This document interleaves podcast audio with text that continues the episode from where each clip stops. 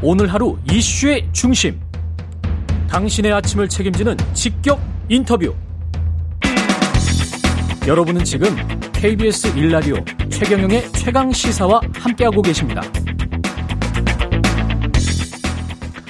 네, 이재명 더불어민주당 대선 후보 새 슬로건이 공개됐습니다. 나를 위해 이재명. 어떤 의미가 담겨 있을까요? 새 슬로건 맞는 정철 선대위 메시지 총괄 전화로 연결돼 있습니다. 안녕하세요. 네, 안녕하세요. 정철입니다. 예. 나를 위해 이재명. 이거가 이제 캐치프레이즈입니까? 슬로건입니까? 슬로건이죠. 예, 후보 이제 보통 저희는 PI 슬로건이라고 부르는데요. 예. 후보 이름 앞에 붙는 슬로건이라고 이해를 하시면 됩니다. 아, 그렇군요. 나를 위해 이재명은 슬로건이고 캐치프레이즈는 앞으로, 앞으로 제대로. 제대로. 네. 나를 위해 이재명은 어떤 의미인가요? 음, 지난 대선 때는 젊은이들이 나라를 위해 촛불을 들었고 나라를 위해 투표를 했습니다. 음. 그래서 뭐 나라를 나라답게라는 슬로건이 어, 힘을 받았을 겁니다. 예. 근데 이제 시대도 바뀌었고 시대 정신도 어, 바뀌었죠. 대한민국도 뭐 나라답게 바뀌었다고 생각합니다. 그래서 이번엔 나라만큼 소중한 나를 위해 투표할 거라는 생각. 그래서 나라는 단어를 주목했고요. 음. 그게 이제 나를 위해 이재명이라는 슬로건으로 어, 압축이 된 겁니다. 예. 근데 나를 위해 너를 위해 이재명 뭐 이렇게 할 수도 있었을 텐데 왜 나를 선택하셨어요? 어 나라는 화두가 굉장히 예. 어, 이 시대가 시대가 갈수록 중요하게 어 등장한다고 생각합니다. 아. 사람들이 이제는 각 어, 특히 최근에 이제 힘들어서 생존이 그냥 목표가 돼버린 사람들도 특히 2030 많잖아요. 예. 그 나를 위하지 않고 누군가 어, 나라를 위해서 뭘 하라 이런 얘기는 더 이상 설득력이 당장은 없어서 먹히지 어, 않는다. 나라는 단어, 예. 예, 나라는 다- 나라는 단어에 주목한 겁니다. 예. 개인의 이 그다음에 요새 무슨 소확행, 워라밸 이런 어떤 MZ 세대의 뭐랄까요? 트렌드 같은 거를 반영 한 거네요. 예. 네, 그거랑 연관이 있다고 말씀드릴 수 있습니다. 앞으로 제대로는 캐치프레이즈 이건 뭐 어떤 의미인가요? 어, 그거는 이제 이재명 정부가 걸어가야 할 두 갈래 큰 길이 네. 있다고 생각하는데요. 그 뭐 종로도 을지로도 세종로도 아니고 음. 앞으로 제대로 이 두 개의 큰 길이다. 아, 그런 아. 얘기죠. 근데 앞으로는 이제 미래를 어, 선도하겠다는 뜻.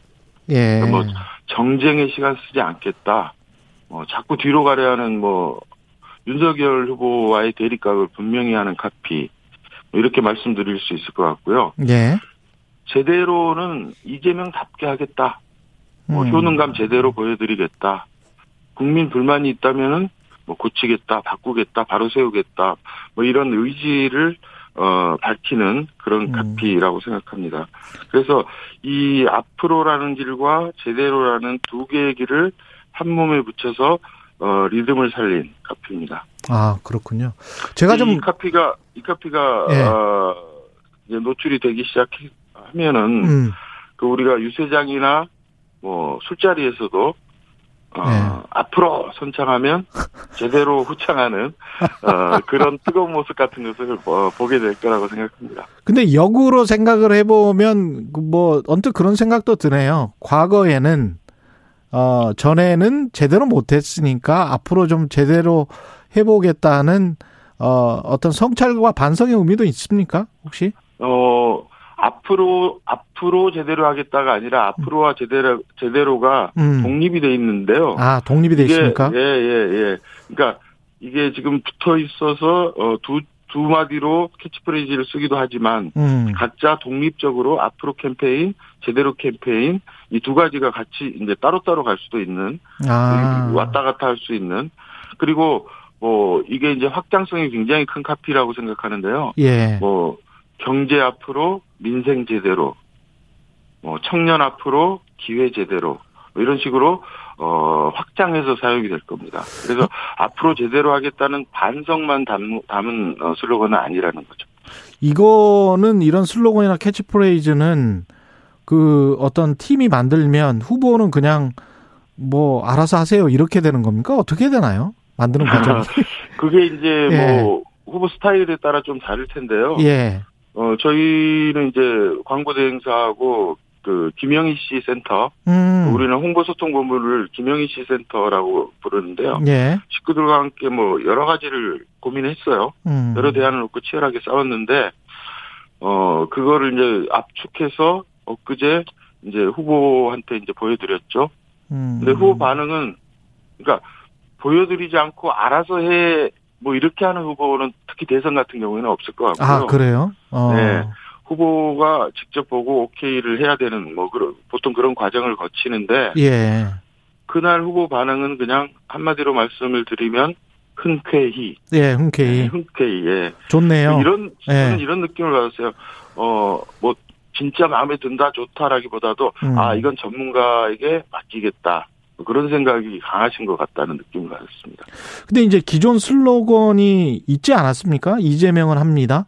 네네. 예. 근데 이 새 슬로건은 이게 같이 쓰는 건가요? 그렇게 되면 이재명은 합니다는 그러면 이제는 앞으로는 안 쓰는 건가요? 어 이재명은 합니다라는 슬로건 많은 사람들이 이제 기억하고 있고 저는 이 슬로건이 최고의 카피라고 생각합니다. 음. 어, 어, 후보의 실력, 실천, 실적, 이 삼시를 갖춘 후보의 유능함을 유감없이 전달을 했죠. 그래서 지금 이 슬로건에 대한 반응은 그래 이재명 똑똑해, 일은 잘해, 뭐 이런 반응. 음. 근데 이제 그게 나 근데 나랑 무슨 상관이야? 똑똑한 게 나랑 무슨 상관이야? 뭐 이런 반응을 낳을 수도 있다는 거죠. 예. 그래서 저희는 그 지점에 주목을 했고 한 걸음 더 가보자. 예. 유능함에 그치지 말고 음. 효능감까지 제대로 한번 전달을 해보자. 라는 생각에서, 어, 나를 위해 이재명이라는, 어, 슬로건이, 에, 나왔고요. 음. 이게 이제, 어, 내 밥상을 위해 이재명, 내 출근을 위해 이재명, 내 지갑을 위해 이재명. 뭐 이렇게, 음. 어, 내 이야기가 된다는 거죠. 음. 예, 정재영님은 문자를 보내셔서 설명을 들으니까 고, 고개가 끄덕여집니다. 이렇게 말씀을 하셨는데 설명을 못 들으신 분들은 직관적으로 이해가 잘 될까? 가령 뭐 나라를 나라답게 준비된 네. 여성 대통령, 실천하는 경제 대통령, 그 전 프레이즈들 대통령 되신 분들 이 네. 프레이즈를 보면은 이렇게 굉장히 좀 구체적이잖아요. 예, 예, 예, 근데 이거는 약간 좀 추상적인 것 같은데. 그 슬로건에 대한 반응은 늘 갈립니다. 예. 아, 그래서 그런 의견 같은 거를 뭐 다 겸허히 듣고 음. 수용할 부분은 수용할 거라고 생각하는데요. 예. 근데 다만 자꾸 듣다 보면 처음 들었을 때랑 느낌이나 뭐 입에 강지는 맛 같은 게 예. 달라지거든요. 네. 그리고 똑같은 카피를 가지고 어떤 어떤 캠페인을 하느냐에 따라 의미 전달에 상당한 차이가 난다고 생각합니다. 그래서 제가 드릴 수 있는 말씀은 어, 캠페인을 잘하겠다. 그리고 예. 이 카피들이 늠름하게 살아남을지는 예. 조금 더 어, 지켜봐 지켜봐 달라. 예. 어, 이렇게 말하고 싶습니다. 그 정철 메시지 총괄님은 지금 저 후보들 슬로건을 주요 선거 때마다 많이 맡아보셨고 민주당과 인연이 깊으시죠? 예, 뭐 어쩌다 보니까 어쩌다 보니까 그렇게 됐습니다. 원래 정치적 성향이 그쪽이신 겁니까? 아니면은 이재명 후보 선대위에 이번에 특별하게 참여하게 되신 이유 같은 게 있을까요? 어, 저는 그, 지난 선거 때 이제 문재인 음. 후보 카피를 썼죠. 네. 나라를 나라답게라는 카피를 썼는데, 그, 이 팬데믹 상황, 이 어려운 상황에서도 문재인 대통령이 나라를 나라답게 만들어 왔다고 생각합니다. 예. 뭐, 무너진 기둥도 다시 세우고, 뭐, 지붕도 새로 얹고 해서 이제 어느 정도 나라답게 만들어 놨는데, 어, 이제부터는 뭐 G7, G5 치고 이제 올라가야 하는데, 어, 야당이, 야당이 또 다시 또 집권을 하게 되면은 그 지난 5년 노력이 혹시 자칫 물거품이 되지는 않을까, 뭐 이런 생각에서 어, 이번에도 참여를 어, 하게 된, 된 겁니다. 이재명 후보 아까 뭐 PI도 말씀을 하셨으니까요. 슬로건을 네. 만들려고 하면은 사실은 후보의 정체성, 개인의 정체성을 잘 봐야 되지 않습니까? 카피라이터로서. 네. 어떻게 보셨어요? 음, 저는 그 후보 그러니까 다른 대통령에 비해서 후보가 갖고 있는 장점과 단점이 있을 텐데요. 예. 어, 장점은 앞으로 가는 힘. 음. 어, 단점은 앞으로 가는 힘.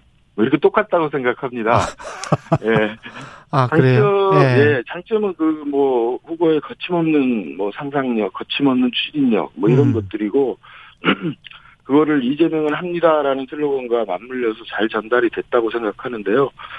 단점도 앞으로 가는 힘이라고 말씀드린 거는 예. 이게 이제 과속 걱정이죠. 과속. 과속 예. 걱정. 예. 예. 그 시민들이 그런 우려가 후보한테 약간 있는 것 같아요. 음.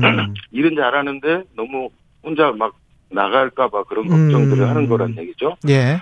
근데 이제 최근에는 보면은 그 어떤 정책이나 의견이 부딪혔을 때 혹은 시민들의 반응이 시큰둥할 때이 반걸음쯤 뒤로 물러나는 그런 자세를 자주 보여주고 있거든요. 예. 그래서 그 단점은 조금씩 조금씩 보완이 되고 있다라고 그렇게 생각합니다. 예, 슬로건이나 이제 캐치프레이즈 만들었으면 이걸 가지고 이제 다양하게 활용하게 되는 건가요? 예. 앞으로는 어떻게 예, 되는 예. 겁니까?